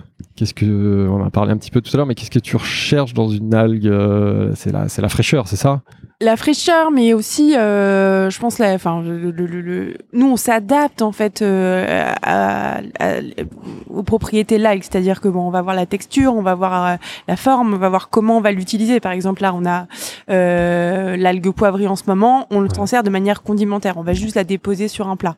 En revanche, euh, on a de la laitue de mer que dont on sert souvent en, la mixant. On va faire une pâte avec, on va faire une base pour une sauce. en ce moment, on fait un, une sorte de praline à base d'amandes euh, et de chapelure de pain qu'on mixe et ensuite on ajoute notre euh, laitue de mer à la fin comme euh, si on ajoutait une, la coriandre par exemple. Donc on, on, s'adapte à la qualité de l'algue, à sa forme et on vient, la cuisine vient juste sublimer l'algue. Quand, quand, tu dis on s'adapte, ça, ça m'intéresse, on l'a fait déjà dans le premier épisode des Pieds j'ai envie de comprendre votre relation, comment vous vous organisez, comment marche le binôme qui a l'air de bien fonctionner entre le producteur et la et la chef, euh, c'est quoi? C'est Jean-Marie qui te dit euh, tiens en ce moment je vais avoir tel type d'algue. Au contraire, est-ce que toi qui lui demande euh, j'aimerais avoir tel euh, où il n'y a pas de règle. Jean-Marie fait un 2 euh, avec les avec ouais, les ça, doigts. ça marche. Il y a des chefs qui, qui, qui demandent parfois d'envoyer directement ce que à Jean-Marie a de meilleur, ça nous, nous le dit souvent. nous on regarde, on regarde la liste de Jean-Marie parce qu'il nous envoie une liste qui s'appelle la liste de disponibilité du moment. D'accord. et en fonction de ça, on commande ce qui nous fait envie et ce qui s'adapte aussi à notre menu, mais on adapte notre menu aux disponibilités de Jean-Marie. Ouais, voilà. Donc en ça fait, marche dans les deux euh, sens. ça marche D'où le 2 avec les doigts. Et, et c'est lui qui te fait, parce qu'on on, l'a dit, c'est sans fin l'univers des algues. Comment tu découvres, comment, enfin, comment il nourrit aussi cette curiosité? Est-ce que Jean-Marie, tu envoies à Manon euh, des, des, nouvelles, enfin, je vais pas dire des nouvelles variétés parce que rien n'a été inventé, hein, mais ou des choses que tu as découvert ou que tu travailles. Oui, c'est arrivé, bien sûr. Ça fonctionne surtout sur les végétaux terrestres. Cette recherche de la nouveauté, c'est vrai que dans mon dans mon métier, euh, j'estime que je dois aussi faire un peu de sourcing pour apporter des, des, des nouveautés. mais la nature est d'une telle richesse qu'on découvre toujours des choses. Puis après, il y a la façon de la cuisiner, comme disait Manon. On a un chef euh, qui est chef propriétaire du, du récif à Pornichet. Lui fait des spaghettis carbonara. D'ailleurs, euh, derrière nous, euh, le, une partie de l'équipe est en train de préparer cette commande qui sera livrée demain. Alors, je les ai vus. Ouais, avec quel type d'algues? Avec le spaghetti de mer. Donc, qui est complètement là. Je pense qu'on va avoir des photos, on les mettra sur nos réseaux sociaux, mais ça ressemble clairement à, ah, mais à des spaghettis. En tout point conforme aux spaghettis au début de la saison, parce qu'à la fin de la saison, en juin-juillet, ils passent en mode tagliatelle. Donc là, ils sont beaucoup moins intéressants. tout écrasé. Voilà. voilà. Mais donc, il va faire des spaghettis de mer carbonara, et je suis bien certain que sur le menu, les gens vont lire spaghetti carbonara. une fois rendu dans l'assiette, ils vont, ils vont, oh, mais c'est bon, mais c'est quoi comme spaghetti C'est une algue. Et là, les gens, ils sont. Et c'est à quel, alors ça, c'est un très bon exemple. C'est à quelle texture ça, enfin, ça a l'aspect des spaghettis, mais ça, j'imagine pas la texture. Comment, soit euh, Manon, c'est plutôt Manon, une chef, on en profite. Euh, ça ressemble, ça ressemble presque à un haricot, euh, un haricot vert euh, al dente. Vous voyez ce que je veux dire Mais c'est fibreux, c'est beaucoup plus même. fin. Ouais. Euh, c'est fin. c'est, ça ressemble. En vrai, ça ressemble presque à une pâte al dente, quoi. D'accord. Donc c'est ça que Jean-Marie dit que ça ressemble même vraiment. En texture, c'est même en texture. Visuel et texture. Mais c'est assez ferme et tout dépend de la cuisson en même temps. Euh, parce que c'est ce que j'avais, euh, on, a, on avait déjà collaboré là-dessus avec Jean-Marie. Euh, moi, j'avais fait des essais sur la spaghetti de mer. Je l'avais travaillé en pickle, je l'avais, je l'avais travaillé sur, j'avais travaillé sur les cuissons. Et en fait, ça marche comme une pâte. C'est-à-dire que si tu, tu peux choisir de la cuire al dente et de faire tes pâtes al dente, ou tu peux choisir de la cuire et de faire durer la cuisson. Et tu vas avoir quelque chose de plus, de plus tendre, et de et, qui sera utile pour mettre, je sais pas, avec une autre sauce qui sera plus enrobante. Et en goût, on va aller vers l'iode, le salin. Oui, c'est iodé, ouais, c'est iodé, ouais mais pas trop fort. J'allais te poser la question, mais tu as commencé. Enfin, là, on parlait d'un autre chef. Toi, Manon, euh, comment est-ce que tu cuisines les, les algues de Jean-Marie? Est-ce que tu as. Vas-y. Bah, tout, vraiment, encore une fois, tout dépend. Euh, là, on parlait de la spaghetti de mer. Il y a aussi une, cuisson qui est assez intéressante à laquelle on pense pas souvent. C'est, enfin, Jean-Marie le fait aussi, je le sais. Euh, c'est de la transformer en pickles pour la conserver, euh, parce que souvent, bah, on se retrouve, nous, ça nous arrive, on en a un trop à la fin de la semaine. Qu'est-ce qu'on, qu'est-ce qu'on en fait On veut pas les jeter à la poubelle. Donc, soit on les fait sécher, ou soit on les transforme en tartare. En tartare, on peut les conserver comme ça dans l'huile en les ayant mixés euh, et en les, en les conservant comme ça sous vide. Notamment, on le fait dans les restaurants. Euh, ou sinon, on les met dans un liquide vinaigré à base d'eau, de sucre euh, et de vinaigre, Ouais. ce qui permet de les conserver et de faire une conservation à froid. Donc là en bocal. Et après, Euh, voilà, exactement. Et nous, ça nous permet de les, les conserver d'une semaine à l'autre euh, quand on en a trop. C'est un produit qu'on commercialise d'ailleurs sur le marché parce que c'est important de. Donc c'est ouais, toi qui du D'être coup les, présent les transforme comme Oui. ça euh, en, Oh, oui. en pickles ou enfin en. Et d'ailleurs, j'avais redemandé conseil à Manon pour la recette euh, qui m'a servi aussi bien pour euh, pour un Donc, fruit. C'est une recette de Manon Fleury alors. C'est pas une recette, de, c'est une recette que j'ai reprise de, de chefs qui m'ont formé. C'est, c'est, c'est hyper simple. Ouais. C'est la recette 1, 2, 3. C'est euh, un volume de sucre pour deux volumes de vinaigre et trois volumes d'eau. Ouais, voilà. Et après, on peut mettre des aromates, on peut mettre. euh, Je sais que Jean-Marie fait récolte aussi du du masseron, une baie qui pousse euh, Ouais, dans les marais. Euh, et ça, on nous, on met souvent du on masseron. n'est pas sur Ouais, une plante. euh. Exactement. ouais. Et nous, on s'en sert pour remplacer le poivre. On n'utilise plus de poivre dans la cuisine, on utilise D'accord. que du masseron. Et, Ah oui, tu m'as fait goûter la dernière fois, voilà. je me souviens. ouais. Et on en met souvent aussi dans nos pickles. Est-ce que tu as un plat fétiche? Est-ce qu'il y a un plat fétiche dans la, la- la cuisine de, de Manon Fleury euh, à base d'algues? Ou ça, ça- Qui a non. un plat fétiche euh, bah En ce moment, c'est, c'est- c'est- on a un plat de- d'endive Ouais. euh, qu'on sert au chalet des îles, avec donc ce praliné auquel on mélange de, donc de l'amande, du pain et des algues euh, mixées, donc souvent de la laitue de mer ou de l'adulte. Ouais. Euh, et dessus, on vient condimenter avec une algue poivrée qui a un goût de très fort de champignon. De champignons, c'est ça qui est bluffant. Mais cet ça. été, on faisait un autre plat euh, aussi autour des algues de Jean-Marie. On faisait un tartare d'algues en dessous d'un de- d'un plat à la tomate. Ouais. On mettait aussi des pêches de vigne que nous avait envoyé Jean-Marie. Mais ça, c'était un privilège euh, de Ah, Jean-Marie. Tu, tu- tu- tu as des, nous, des bons il nous plans met de des euh, petits cadeaux dans les vu. colis tu les, parfois. tu les bichonnes, tes clients, tu les Ah, J'ai bichonnes. j'ai- j'ai deux chefs avec deux F qui ont eu effectivement. Ah, tes chouchoutes. Bon, ouais. Ouais. Et on faisait un bouillon, donc un consommé de tomates infusé aux algues kombu. D'accord. Jean-Marie, on, s'est beaucoup servi euh, durant la, la résidence au Père Chambéry-Montant, on s'est servi beaucoup des algues kombu de Jean-Marie Ouais. parce que justement on fait beaucoup de, de consommés végétaux, uniquement avec des légumes, Mhm. et on vient infuser du kombu à la manière du, du traditionnel dashi euh, japonais, D'accord. dans lequel on ajoute souvent euh, de la bonite séchée, et là on n'ajoute pas de bonite séchée, donc on, on vient infuser et avoir ce côté minéral du kombu, euh, mais en restant totalement végétal. Passionnant. Euh, Jean-Marie, est-ce que tu peux nous parler de, tes clients? Qui achètent tes algues? Donc, a priori, plutôt des chefs, des restaurateurs. Quel, quel profil? Alors, je crois que tu me disais, euh, quand on s'est rencontrés la première fois, que je crois que 80% euh, de, de tes ventes, c'est ça, c'est des chefs. Oui, même 90. 90. Bon, effectivement, on a une activité sur les marchés euh, tournée vers le grand public où on a toutes sortes de conserves, d'algues séchées, etc. Qui Il y a. Poiscaille dont on parlait aussi Oui, un peu plus tout à l'heure, mais Poiscaille. c'est Voilà, mais pas, pas grand-chose encore, voilà, mais et c'est vraiment les chefs. Oui, c'est quelque chose d'ailleurs que j'aurais jamais imaginé quand j'allais voir Guillaume Brizard. Il me parlait d'Éric Guérin et de ou de Pascal Barbeau que Manon connaît bien, et je me disais mais jamais je pourrais, ne serait-ce que téléphoner à ces gens-là. Aujourd'hui, Manon est ici et puis on livre, c'est vrai, un certain nombre de 1, 2, 3 étoiles, mais Ouais, donc tes clients, c'est des étoilés. alors oui, mais pas Ok, tous. ouais, en fait, c'est pas un critère. Quel, quel- voilà, quel est le critère, voilà, quel profil Je vais, Comment- je vais être très honnête. Euh, dans les fêtes, effectivement, c'est beaucoup d'étoilés, mais ce n'est pas mon critère. Moi, mon critère, c'est l'envie du chef ou de la chef de travailler nos produits, parce que ça va être euh, Manon, un profil comme Manon. Elle a le profil parfait, si je puis dire. Enfin, je sais pas, voilà. Mais euh, c'est-à-dire travailler des produits de qualité, très frais, de saison, qui ont subi aucune transformation, qui voilà, c'est c'est cette envie et on ne fait aucune publicité, bien évidemment. On ne va plus démarcher les chefs comme on l'a fait autrefois. On s'est pris des râteaux monumentaux, ça sert à rien, on a compris. Ouais. Euh, Bon, ça, le- ça changerait peut-être aujourd'hui, parce qu'aujourd'hui, les gens ont compris un peu la, la- Oui. ce que tu pouvais amener, oui, mais bon. mais aujourd'hui, il faut que ce soit des chefs engagés déjà. Oui, mais Ouais. chef engagé, ça veut dire, ça veut tout dire en Ouais, fait. c'est vrai, et euh, je pense que c'est aussi des, des, des restaurateurs qui comprennent les contraintes euh, des, des, des, des producteurs et des euh, comme comme Jean-Marie, c'est-à-dire euh, compre- comprendre que bah on peut pas tout avoir, Ouais. Qu'une semaine sur l'autre, ben Jean-Marie il a pas les mêmes produits, et donc il faut s'adapter, adapter notre carte, notre, notre carte à ça, Ouais. et euh, et que qui s'engage aussi à soutenir économiquement Ouais. euh, les, les, gens avec qui on travaille, c'est-à-dire euh, ouais. commander euh, une fois par semaine, une fois toutes les deux semaines. Euh, ce- nous, on s'organise parfois avec Jean-Marie, on, en- on en rigole parce que parfois c'est des galères, mais euh, pas parce que euh, on fait on fait livrer notre colis chez un copain parce que euh, Pour regrouper, euh, ou pour regrouper, pour économiser Et des frais de port, etc. exactement. Donc il y a plein de choses comme ça qui sont à faire, mais qu'il faut il faut vraiment qu'on s'adapte à ces Et c- contraintes-là. Et c'est vrai que tu le dis aujourd'hui. Pour travailler avec un producteur comme toi, un petit producteur, c'est quand même une contrainte entre guillemets, parce que ça peut être plus facile pour un chef de passer par un grossiste ou un intermédiaire. C'est aussi des chefs que tu bosses en direct avec tous tes chefs. Il n'y Oui, a pas d'intermédiaire, t'as pas de. Tu parlais de Rungis au début à un moment, mais non. Oui, c'est aujourd'hui. Depuis travailles en 2017, oui. Euh, Est-ce que tu travailles en particulier avec les, les chefs locaux? Parce que évidemment, on l'a dit en intro, on est à une heure. euh, quand tout va bien, on est à une Oui. heure de, de Nantes.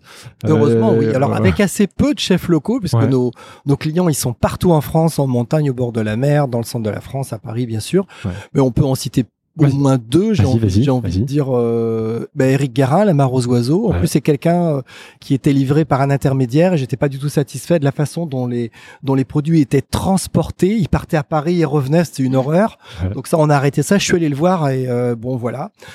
Euh, il a compris la différence. D'ailleurs, il, est- il avait du mal à croire que c'était les mêmes produits qu'il recevait avant, alors que c'était vraiment les nôtres, mais Ouais. c'était déjà altéré avec le transport. Ouais. Et puis, on travaille aussi avec euh, Jérémy Coirier, qui est le nouveau chef du Castel Marie-Louise à la Baule. D'accord. Voilà, tous les deux, même si ce sont deux générations différentes, ce sont des, des hommes qui ont vraiment euh, ben, envie de, de profiter au maximum de ce que la nature aussi nous apporte. Bah, surtout que ça fait sens ici, parce que ces chefs-là qui sont implantés dans ce territoire, et ce terroir qui est très riche, ça fait, Oui. c'est intéressant qu'ils travaillent euh, les Bah. algues avec tout ce qu'on est en train de découvrir, même si je pense qu'il y a encore beaucoup de, de choses à faire pour, euh, pour les intéresser, les sensibiliser. Donc, et sinon, tu travailles pas trop encore à ce stade avec des chefs dans le centre de Nantes euh, ou à Nantes même. Si, si, bien ouais. sûr, on en a Ah. quelques-uns, oui, même plusieurs.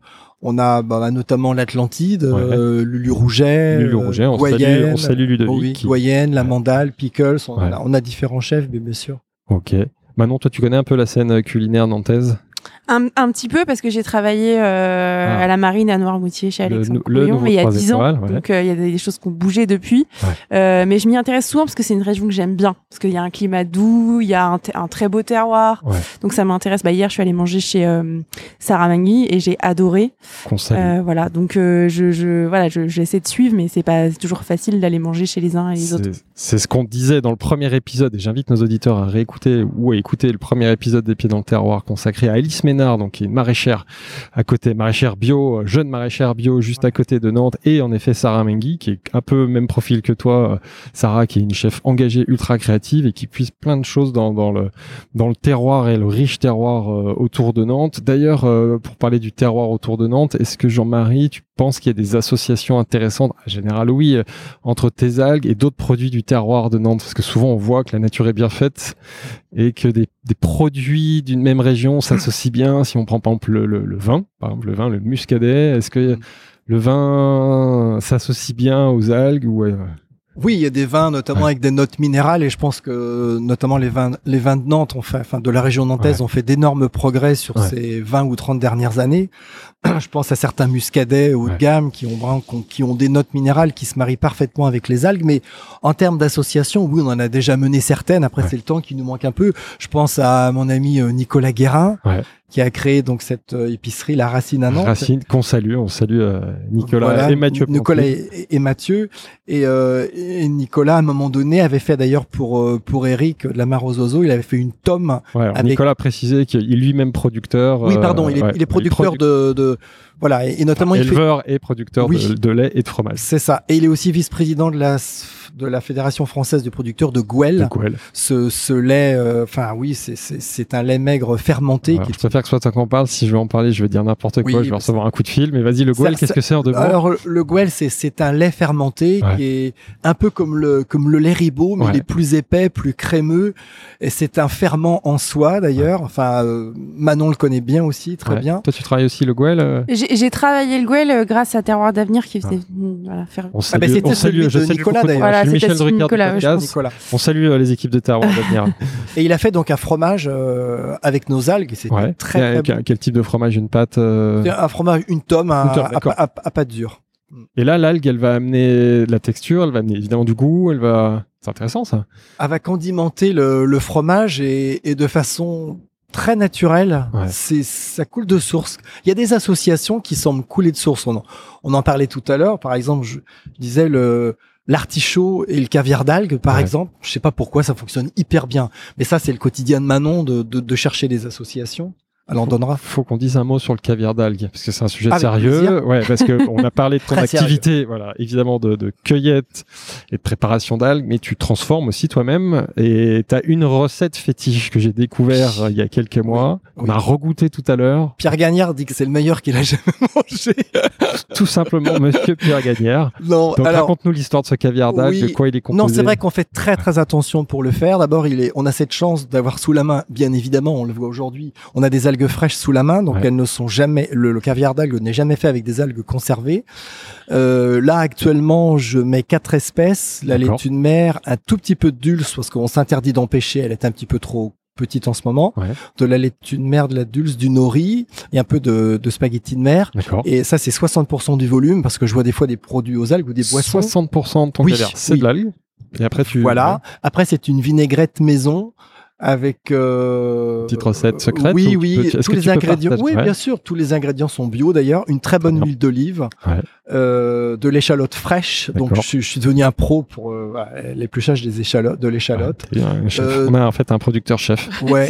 Un peu, un peu de tamari parce que c'est vrai que les produits fermentés sont, c'est quand même Ouais. une chose très importante. Du jus de citron. D'accord. Enfin, on arrive à un produit qui finalement est très polyvalent, qui va fonctionner avec le poisson, avec la viande. D'accord. Et ça nous a fait connaître ce caviar d'algues et euh, en fait on le Donc tu le, livre. tu, le, tu le fabriques ici. Oui, Donc, dans à un- côté dans un des petit bassins, labo. là, il y a un petit On est en train d'agrandir toutes nos D'accord. installations en ce moment. Là. Et tu le, donc tu le mets en, a- en pot, ouais. En pot, c'est un produit frais Ouais. qui va se conserver 15 jours. Il a un pH acide, Ouais. un pH bas, pardon, en dessous de 4. Mais le, le, le challenge, c'était d'arriver à un, à, un- à un produit qui soit assez acide pour se conserver dans de bonnes conditions, mais dont l'acidité ne se sent pas à la dégustation. Et on a réussi ça, ça nous a pris du temps, mais on, y est parvenu. Bon, je suis pas objectif, je suis un grand fan de ton caviar. Euh, on le trouve où? Faut venir au Croisic Alors, Nantes. soit sur le- peut le trouver sur euh, Alors, normal, normalement, oui, euh, non pas en ce moment chez Poiscaille, mais à Nantes chez Racine, c'est sûr. Ah. D'accord. La- On va se faire des dans une et pour- épicerie au Pouliguen, D'accord. l'épicerie du Pouliguen, et puis sinon sur le marché du Croisic avec Valérie. Mais je pense qu'on va en reproposer à nouveau à Poiscaille, mais là, on Ah a ouais. été débordé de demandes pour faire partir des algues fraîches. Bon, Charles, Donc, si euh, tu nous écoutes, euh, tu vas avoir euh, des, des nouveaux produits et toi, tu vas devoir euh, envoyer de la production de, de caviar.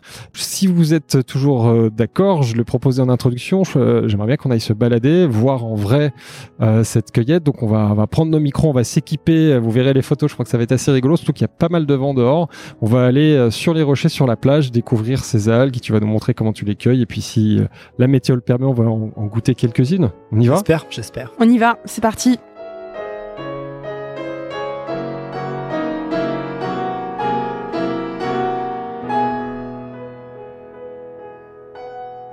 Alors on attaque la deuxième partie du podcast, la plus intéressante. On est sur la plage, face à l'océan, plus exactement d'ailleurs on est sur les, sur les rochers. Donc Jean-Marie, Manon, est-ce que vous pouvez décrire à nos auditeurs ce qu'on a autour de nous et commencer à découvrir euh, des algues qui ont un intérêt pour la cueillette et la dégustation?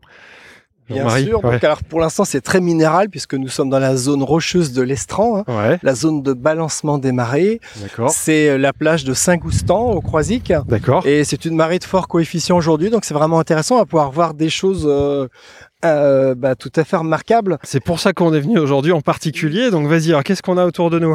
Bah, Ah, ici, essentiellement, on a la ceinture d'algues brunes, hein, Ouais. ce qu'on appelle vulgairement le goémon. En fait, le goémon est constitué d'un ensemble d'espèces euh, dans, le- parmi lesquelles on trouve euh, bah, euh, le plus souvent euh, le fucus, fucus Ouais. spiralu- spiralis, euh, fucus dentelé. Sont des algues qui sont intéressantes en cuisine, mais plus, je dirais, euh, pour, euh, pour cuire, pour, euh, pour donner de la fermeté, de la Ouais. texture. Mais en goût, ce ne sont pas celles qu'on Ah, c'est- utilise en premier. Celles-là, elles sont assez classiques. hein. Bon, J'invite évidemment nos auditeurs qui ont regardé les photos sur les réseaux sociaux, mais ça, c'est des le type d'algues qu'on retrouve euh, Voilà. assez facilement sur Oui, le les, al- les algues brunes. Tu connais ça, Manon ça, tu, ça, ça- Ben, je, je, je, j'en avais jamais, euh, j'en ai jamais vraiment cuisiné. Ouais. Euh, mais comme le dit Jean-Marie, moi je prends ça comme euh, les algues, je prends ça comme un végétal à part entière Ouais. et euh, qui ont des textures, qui ont des goûts euh, assez différents. Ouais. Et euh, je trouve que c'est intéressant de voir toute la diversité qui existe. Souvent, les algues, on les met dans un seul panier. ouais. Et en fait, bah, quand on travaille avec Jean-Marie, on s'aperçoit qu'il y a une diversité énorme et que quand on ouvre la boîte de Pandore, euh, c'est incroyable. Ouais. Quoi. Donc déjà, ce, c'est quoi? Focus, non, Fucus, tu dis Fucus maritime. Alors ça c'est du, c'est, c'est- oui C'est du fucus euh, spiralé. Enfin, Ouais, fucus ça déjà c'est intéressant. Oui. Donc, euh, c'est pas celui-là que tu veux nous faire goûter tout de suite. Non, non, non. Non, par contre, quand là, on va descendre dans la flaque. Ah ouais d'accord bon. Précise à nos auditeurs qu'on est équipés, on a, des grandes bottes. Voilà. Je vais éviter de tomber parce que sinon, ça va Voilà. être- Tu vas, tu vas, là, tu viens de mettre les pieds dans le plat sans le Ah, savoir. voilà, les pieds dans le terroir, les pieds dans le Voilà, plat, vas-y. absolument. Ou les pieds dans le miroir, en Ah, fait. Mais ouais, mais alors du coup j'ai peur d'écraser des choses intéressantes. Bah Donc, je, oui, je tu- bouge plus, je Tu bouge plus. pourrais, mais là, tu as les pieds sur des rochers, donc c'est bon. Ouais, Ici, il y a vraiment toute une, euh, toute une collection d'algues. ouais, Celle-ci, qui n'est pas utilisée en cuisine, c'est la sargasse. ouais. Une algue qui est arrivée du Japon euh, bah, de façon euh, accidentelle avec les huîtres. ouais. Euh, ici, par contre, on a, on va en cueillir, bien que la saison ne démarre officiellement qu'au mois d'avril. On a du ça. chondrus. Alors ok. crispus, une petite algue euh, qui a des iridations, des iridations, oui, euh, bleutées. Tu connais ça Manon? Ah, Alors Manon le, le chondrus, on le mange pas nécessairement en tant que tel, mais on le fait sécher Ouais. et ça donne un gélifiant Ouais, hein, qu'on appelle le pioca. Donc en fait, il est surtout connu au travers de l'usage qu'on en fait en cuisine, Ouais, à savoir euh, Pas bah, brut. les- ouais, voilà. euh, l'équivalent de la, ga- de la gare à gare. Et là, c'est drôle parce que visuellement, ça ressemble, euh, ça, ça ressemblera à des presque des feuilles de chou. Ouais, Je pense en ce moment, on travaille pas mal des feuilles de chou kale. ouais. Et oui, c'est ce euh, que ça, ça visuellement, ressemble. à- ça ressemble à du chou kale euh, un peu Et même frisé. la, même la texture, c'est un peu croquant. Euh, Ouais, c'est la même chose, ouais. Je peux goûter- Je peux goûter là ou euh, Moi, j'ose pas arracher parce que tu nous as dit qu'il fallait faire attention Oui, alors quand j'ai même ma, à la. j'ai ma paire de On peut ciseaux. partager hein, si vous voulez. Ouais, tac. Ah, ah, bah attends, pardon. Là, j'ai arraché un gros bout, c'est pas bien. Ouais. Non, Bon. c'est c'est pas Faut pas le dramatique. ça. faire. Non, Alors c'est vrai que nous, nous cueillons tout au ciseau parce que le respect du produit ou du végétal commence au moment de la cueillette, Hmm. bien évidemment. sûr, ouais. Pour que une fois rendu dans les cuisines de, de Manon, eh bien le, les, les algues soient absolument euh, bon, C'est vrai que c'est euh, très dans le même état. qu'en texture, ça rappelle le choucal. Et en même temps, évidemment, t'as le côté iodé.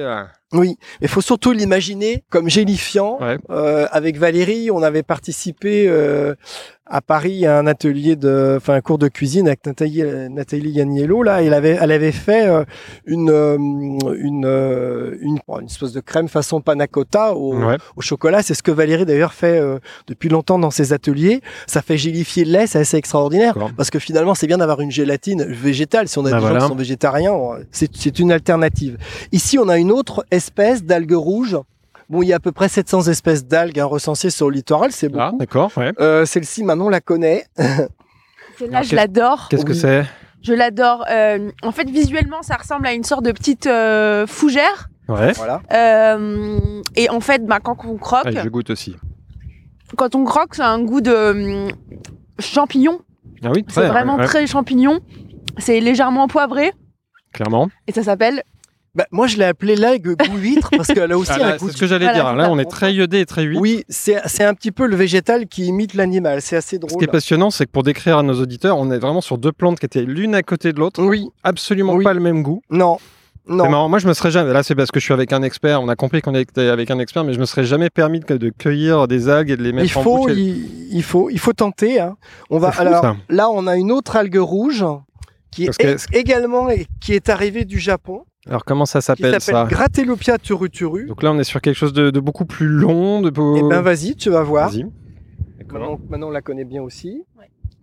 Comment, comment tu dis le nom déjà? Gratelopia turuturu. Bon, les, les noms, ils sont pas simples. Hein, Non. sur les. Elles ont pas des petits bah, noms plus ah simples. non, ah non, non, pas toujours. Ah non, non, pas toujours. Euh, le spaghetti de mer, c'est simple. Euh, La laitue de mer aussi, facile Ouais. à reconnaître et on se souvient du nom. Mais celle-ci, oui. euh, Alors, Si, elles ont pareil. que des noms latins. Oui, oui. Vas-y, alors, je te laisse en parler.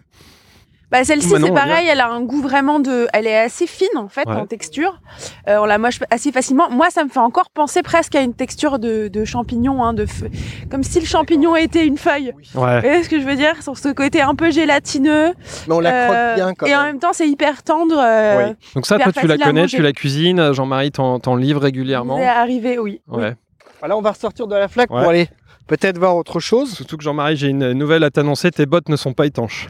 Ah mince. C'est pas grave, c'est pas grave, on commence. C'est les risques du métier. Ah, je suis désolé. J'ai un pied trempé. Donc je préviens les auditeurs de Business of Booth s'ils me voient malade Voilà, dans, les, bonne- dans les jours à venir.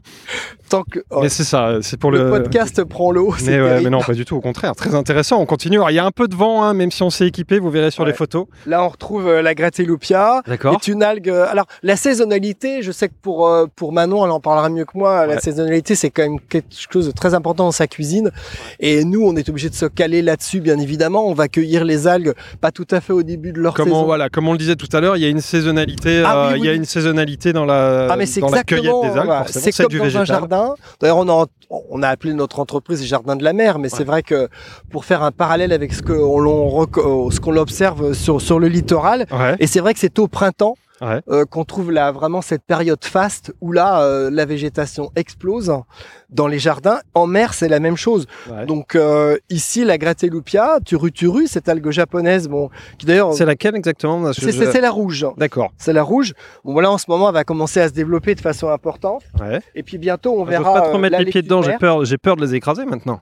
Non, Maintenant que non, je non. sais qu'elles ont une richesse et un intérêt culinaire. Voilà. Ça. C'est la Gratelupia. Mais elle ressemble à celle qu'on a goûtée juste avant, non C'est la même. Ah, c'est la même, d'accord. ouais, C'est juste oui. qu'elle est beaucoup plus grande. Elle est riche en antioxydants, comme la dulce. D'accord. En fait, manger des algues rouges, c'est comme euh, manger des poivrons ou des tomates en plein été. D'accord. Parfait. Dans le, voilà, la nature en fait a prévu tout. Ce- Ouais. Ce dont on a besoin à la bonne saison. C'est pour ça que c'est si important de, de consommer les légumes à la bonne saison. Sur une grande radio que je ne citerai pas, j'entendais hier un spécialiste du jardin se réjouir de l'arrivée des tomates. Ouais. J'ai pas trop compris. Euh, Il y a une saison pour les choses, c'est pas la peine de tricher Exactement. parce qu'on on y perdra en termes de santé. Exactement. Et nous, on n'a encore pas assez, euh, je trouve, euh, enfin, j'ai pas encore assez la connaissance de ces saisons euh, d'un point de vue de la mer. Et donc, parfois, on dit à Jean-Marie, Jean-Marie il dit, bah, je suis désolé, il y en a plus. Ben, on s'adapte, en fait. Ouais. On peut juste s'adapter, de dire, bah voilà, on change. on- C'est- comme le végétal chose, terrestre, il y a des saisons et on s'adapte et c'est Et une richesse. euh, à, à ce qui est disponible, en fait. Et c'est une richesse que nous offre la nature, euh, ça nous force un Oui. petit peu à, à changer À et c'est ouais. certainement Parce bon que aussi pour c'est euh, la important santé. la faculté d'adaptation. C'est vrai qu'autrefois, euh, les cuisiniers, bon, voilà, avaient un menu relativement figé. Ouais. Moi, j'ai des, moi, j'ai des clients qui me disent, tu nous mets ce que tu as de mieux. Je trouve que c'est une belle preuve de confiance Ouais. et puis en même temps, ça nous laisse effectivement une liberté d'action. Et lui, il sera pas perdant parce qu'effectivement, on va lui mettre ce qu'il y a, ce qu'il y a de de, mieux en ce moment, ce que, la, ce que la nature tu- t'offre. Et c'est vrai qu'on n'imagine pas, et c'est pour ça que ce podcast est particulièrement intéressant, c'est qu'on n'imagine pas toute la diversité des plantes euh, marines et des algues. Il y a Bah autant oui, de diversité sur, euh, en mer que sur terre. Ou- absolument. Et puis euh, l'intérêt de toutes ces algues, on le voit au travers de, ces, on va peut-être avancer. Ouais, on en avance. On le voit au travers de ces, de ces champs d'algues brunes. Euh, non seulement elles vont offrir le gîte et le couvert à de nombreuses espèces. Quand on regarde bien, on voit beaucoup de petits mollusques, hein, des trogues, des gibules, Ouais. des bigorneaux. Mais en plus, elles sont, elles produisent la moitié de l'oxygène que nous respirons. Ouais, ça, que s'il n'y avait pas toutes ces algues dans les océans, micro et macro-algues, bah on serait, on serait tout rouge hein, parce qu'on respirait qu'une fois sur deux. Quoi. Je- Donc je- on en a besoin de ces algues dont on parle pas assez. on en a besoin, elles sont à l'origine de la vie, elles ont créé l'oxygène terrestre. Ensuite, elles ont dérivé sur les, sur les végétaux terrestres. Alors qu'est-ce bon, qu'on va voir maintenant, Jean-Marie on va s'approcher fait des photos. on va, on va s'avancer un petit peu. Ouais. On va essayer de voir ce qu'il y a autour de la zone de sable. D'accord.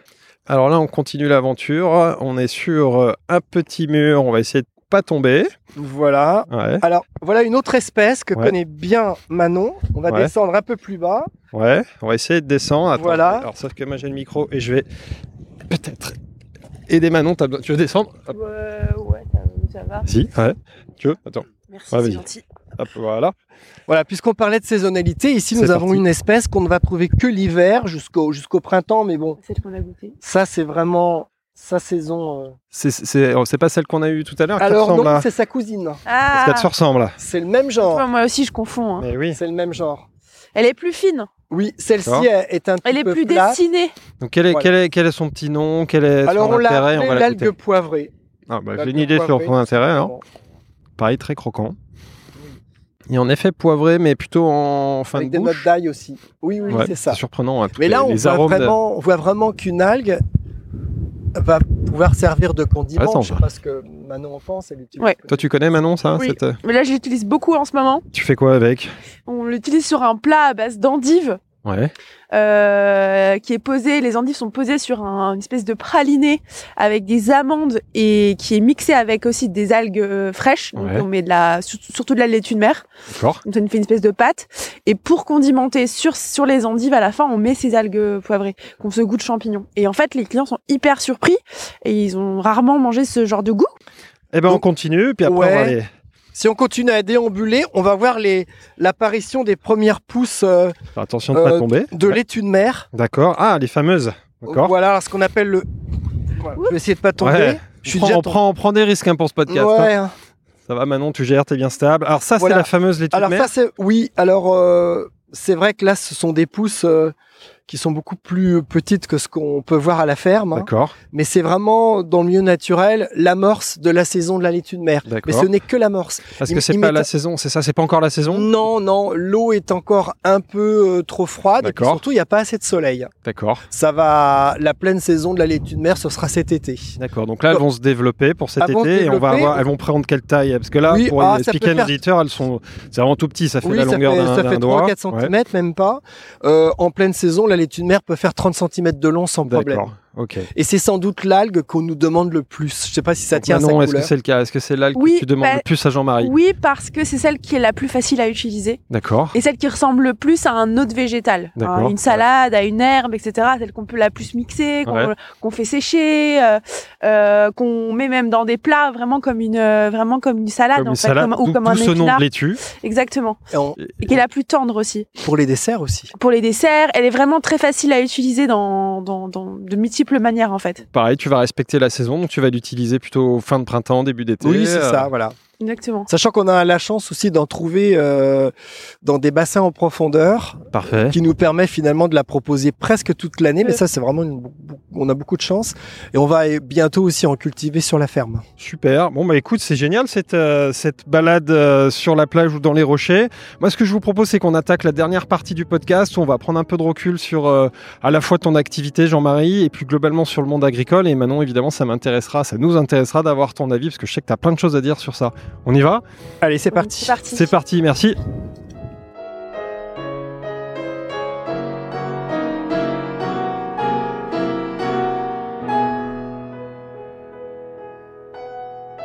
On attaque la dernière partie du podcast, donc retour au sec. Là, j'ai eu l'occasion de sécher mes pieds qui euh, T'es bien mouillé. bien mouillés parce que tes bottes ne sont pas imperméables. Voilà, donc là, je suis mieux. L'idée dans cette partie, c'est de, de, de, de parler euh, de la suite, de l'avenir. Quels sont tes projets, toi, Jean-Marie, pour la suite de, de, de ton exploitation? Comment tu vois évoluer ton métier? Quels sont les, les enjeux, les défis auxquels tu vas faire face? Alors déjà pour nous c'est très important de d'assurer l'activité économique de, de cet écosystème. En Ouais. fait, le, c'est, c'est- voilà, on est sur 7 hectares d'une ancienne saline, il faut la protéger. Ouais. Et je pense que on peut absolument euh, faire fonctionner en- ensemble économie et écologie. Donc c'est très important de développer effectivement. Tu as parlé d'évolution. On a trois axes actuellement hein. le redéploiement et le développement de l'accueil du public. Ouais, ça on n'en a pas Euh, parlé, mais c'est vrai que c'est une des parties de ton oui. activité qui est assez cohérent quand on t'entend, c'est de sensibiliser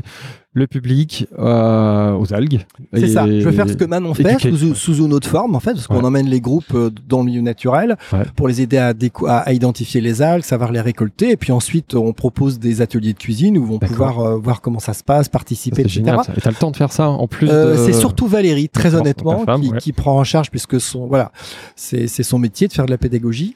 Euh, donc ça c'est le premier axe qu'on va pas mal développer. On a été lauréat d'un concours régional aussi, donc on a des éléments qu'on est en train de mettre en place sur le circuit comme D'accord, oui, j'ai vu ouais, des, des affiches, enfin il y a des. Oui, et puis on a fait construire des équipements comme ce qu'on a appelé le perchoir en hommage à Manon, dont je Ah, plaisante.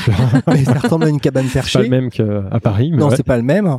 Là, le deuxième axe, c'est euh, c'est de développer euh, tout ce qui est produits transformés. d'accord. parce Donc, que- euh, voilà, certaines conserves. On a, on a beaucoup d'idées sur des Ouais. produits euh, bah, qu'on ne peut pas faire aujourd'hui. euh, voilà. C'est ça. Donc on aura, on a, on a en construction à côté de nous. On voit très bien le- le- le- les bâtiments, voilà, s'installer.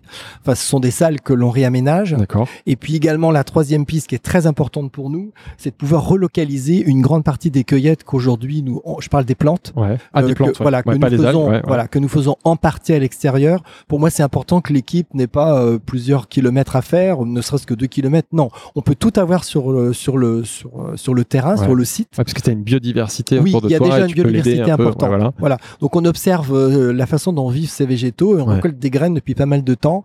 Et là, dans dans quelques mois, on aura des zones de culture qui seront totalement opérationnelles. Ça va nous obliger à nous amener à recruter d'ailleurs du monde et c'est super parce qu'on va compléter l'équipe et arriver finalement à un système complet. On sera quasiment en autonomie. D'accord. Tu vas avoir des candidatures hein, suite au podcast. Ah ben pourquoi pas? Elles, sont les bienvenues. Le message est passé. Absolument. Et euh, par rapport à la culture d'algues, est-ce que c'est un enjeu à Alors court terme, moyen terme, long terme hein, C'est la même idée. On en parlait tout à l'heure pour limiter le prélèvement sur le milieu naturel. Oui, notamment euh, notamment la de mer. Puis l'idée aussi, c'est de gagner du temps parce que partir sur le littoral, même si on ne va pas loin, ça veut dire prendre un véhicule, c'est du carburant, etc. Donc euh, oui, on est on est à la veille de maîtriser certainement la culture de, de la laitue de mer. Ensuite, il y a d'autres algues qui sont plus difficiles maîtriser. Je pense à la Dulce qui elle a besoin d'eau froide. Pour ça, faudrait produire de l'électricité. On a une centrale photovoltaïque hein, sur ah, les toitures, mais bon. l'eau, ouais. Oui, donc ça c'est un peu plus compliqué. Mais on va déjà commencer avec la laitue. À partir. Donc la laitue, euh, tu, la peux, tu peux le faire ça. Tu peux faire ça en bassin, c'est ça? Oui. Là, t'es un peu obligé de faire des bassins extérieurs. Euh, au large, quoi, au large, en pleine oui, mer. Quoi. Oui. Cool. Et le plus globalement, et c'est un sujet qu'on aime bien aborder dans la dernière partie des pieds dans le terroir. Comment tu, tu vois évoluer le monde agricole? Est-ce que tu es optimiste? Est-ce que tu es inquiet euh, par rapport à tous les, enjeux dont on entend parler tous les jours, euh, écologiques, sanitaires, sociaux? Je vais faire une réponse un peu en demi-teinte. Euh, je suis pas très optimiste sur l'état du monde, bien entendu, mais je pense que on n'a absolument pas le droit d'insuffler ou de laisser une part de désespoir entrer dans la tête des plus jeunes. C'est pas possible. On doit se battre pour eux pour leur laisser quelque chose euh, ben, qui leur permettra de vivre, tout simplement d'être heureux. Donc moi, je me battrais. Euh, mais bon, c'est sûr qu'on a fait des choses pour lesquelles, euh, enfin, qui sont irréversibles. On ne reviendra pas en arrière. Maintenant, moi, ce qui me fait un bien fou, c'est de voir des cette jeune génération dont fait partie Manon. aborder les choses sous un autre angle. En plus, moi, je suis un grand amoureux de la poésie et Manon elle en met beaucoup dans sa cuisine. c'est vrai. ça, c'est très important. donc, la question est vaste, mais je crois qu'il faut être très réaliste. Euh, on a fait des choses terribles et on continue de faire des choses terribles, euh, mais euh, il faut changer. En fait, ce que ce que j'aimerais, c'est que les gens prennent conscience. C'est ce qu'on essaye de faire nous euh, avec nos visites. On n'est pas en train de dire aux gens voilà, faut faire ci, faut faire ça. On leur explique ce que nous nous faisons, quelles sont nos pratiques, des pratiques éco-responsables, les bonnes pratiques, et on leur dit voilà quel est le bénéfice pour la planète. Et de toute façon, on peut pas tout régler soi-même. Ce qu'il faut, comme on dit, c'est que chacun prenne sa part. Et là, on a un bel exemple. Enfin, c'est ce bah, qu'on dit tout à l'heure. C'est la bah, part déjà, c'est le colibri, et on voit bien déjà que la culture d'alpha, enfin la cueillette, la consommation d'algues et déjà pourrait être une petite solution, comme disait Manon tout à l'heure. Bah, on consomme moins de viande, mais on veut à la fois du goût et des protéines, bah, des algues. Donc, mais moi, ce qui me réjouit quand même, au-delà de, de ce que de la, de la dégradation que j'ai vu se faire sur les 30 dernières années, ce qui me réjouit, c'est de voir cette jeune génération en cuisine, en gastronomie, faire des choses incroyables, et tous ces petits producteurs qui, voilà, qui, et, qui, qui se lancent. Et, après, je vais laisser Manon en parler, mais et qui en plus met dans son équation le, le l'écologie et, ah, l'impact. Qui dit voilà, non seulement ça doit être bon, mais ça doit. Il faut que ça soit vertueux. Respecter, vertueux, c'est vraiment très très bon terme. Maintenant, justement, est-ce que comment tu vois toi les choses, l'avenir de de ce monde agricole? Comment toi tu veux prendre part? Quelle est ta part, toi? Bah, notre part à nous, c'est de voir. Moi, clairement, je vois le restaurant comme un comme un écosystème et on construit notre écosystème avec les gens avec qui on a envie de travailler. Mais comme dit Jean-Marie, je pense que nous on veut raconter des histoires et sans raconter des histoires aux gens on n'arrive pas à les emmener avec nous. Hmm. et donc euh, nous on essaie de tisser un réseau de gens avec qui euh, bah à la fois on s'entend bien parce que je pense que c'est aussi important euh, avec Jean-Marie avec moi avec les autres mm, producteurs maraîchers avec lesquels je travaille tous tes fournisseurs tu travailles en direct sur le modèle de, et je pense que voilà Jean-Marie. Ça faisait longtemps que j'étais pas venu le voir mais moi ce qui compte c'est de venir d'aller les voir de comprendre leur travail de comprendre leurs contraintes de passer du temps avec eux aussi pour comprendre et tout ça. Donc euh, c'est c'est de changer aussi nos modes de consommation. Et je pense que si nous on a un rôle aussi d'ambassadeur en tant que chef, euh, de montrer que ce, ce mode de consommation il il, est, il doit évoluer. Et je pense qu'on a un rôle d'influence énorme. Exactement. Et, et d'en parler et de comprendre aussi comment nous on organise ça comme logistique autour du restaurant. Et effectivement, euh, ça doit se retranscrire dans l'assiette euh, sous forme de poésie, sous forme d'histoire, sous forme de avec le goût et avec avec le plaisir et la gourmandise dont on parlait tout à l'heure, sans oublier ça en fait. C'est oui, on est engagé, euh, oui, on porte des choses, oui, on, on, on, on, on bosse nous en amont pour euh, pour tisser ce, ce, ce, ce cette, ce, écosystème, cet écosystème et ce réseau de producteurs autour du restaurant. Mais par contre, dans l'assiette, il faut qu'il y ait du plaisir, il faut qu'on emmène les clients avec nous, quoi. Donc c'est pas, euh, voilà, faut pas que ce soit trop brutal et trop et trop radical, même si la radicalisée elle est nécessaire. Pour faire bouger les choses, mais en même temps, on peut aussi faire des choses en douceur comme on le fait. Et là, je te remercie parce que c'est une très belle conclusion vu qu'on arrive à la fin du podcast. Mmh. C'est d'abord éduquer et profiter de la notoriété des chefs. Et c'est en partie pour ça que tu es là aujourd'hui, Manon. C'est nous aider à mettre en lumière ce monde agricole et tu l'as très bien fait dans cet épisode. Et en même temps, pour faire bouger les choses, comme on l'a dit tout à l'heure, il faut que les donner envie. Euh, on peut par, par la contrainte, par la force, peut-être faire bouger les choses, mais là où on aura le plus de force certainement, c'est si on donne envie euh, aux gens, leur expliquant, leur dire ah bah, c'est ce mode de consommation, vous allez voir, finalement ça peut être bon pour tout le monde. Bah, J'espère qu'on l'a un petit peu montré modestement dans ce podcast. Donc on arrive à la fin. Euh, donc merci à tous les deux pour cet échange riche, spontané et vivant. Merci également à notre partenaire Le Voyage à Nantes. J'espère qu'on vous aura donné envie d'en savoir plus sur les richesses du, du terroir et de la gastronomie nantaise. N'hésitez pas à venir tester et goûter par vous-même. Merci à tous ceux qui sont allés jusqu'au bout de ce podcast. Merci et à très bientôt. Merci Philippe. À bientôt. Si le podcast vous a plu, n'hésitez pas à vous abonner à Business of Bouffe sur votre appli audio et à partager l'info autour de vous. Vous pouvez aussi nous laisser 5 étoiles sur Apple Podcast ou Spotify, c'est important pour nous aider à gagner de la visibilité. Merci et à très bientôt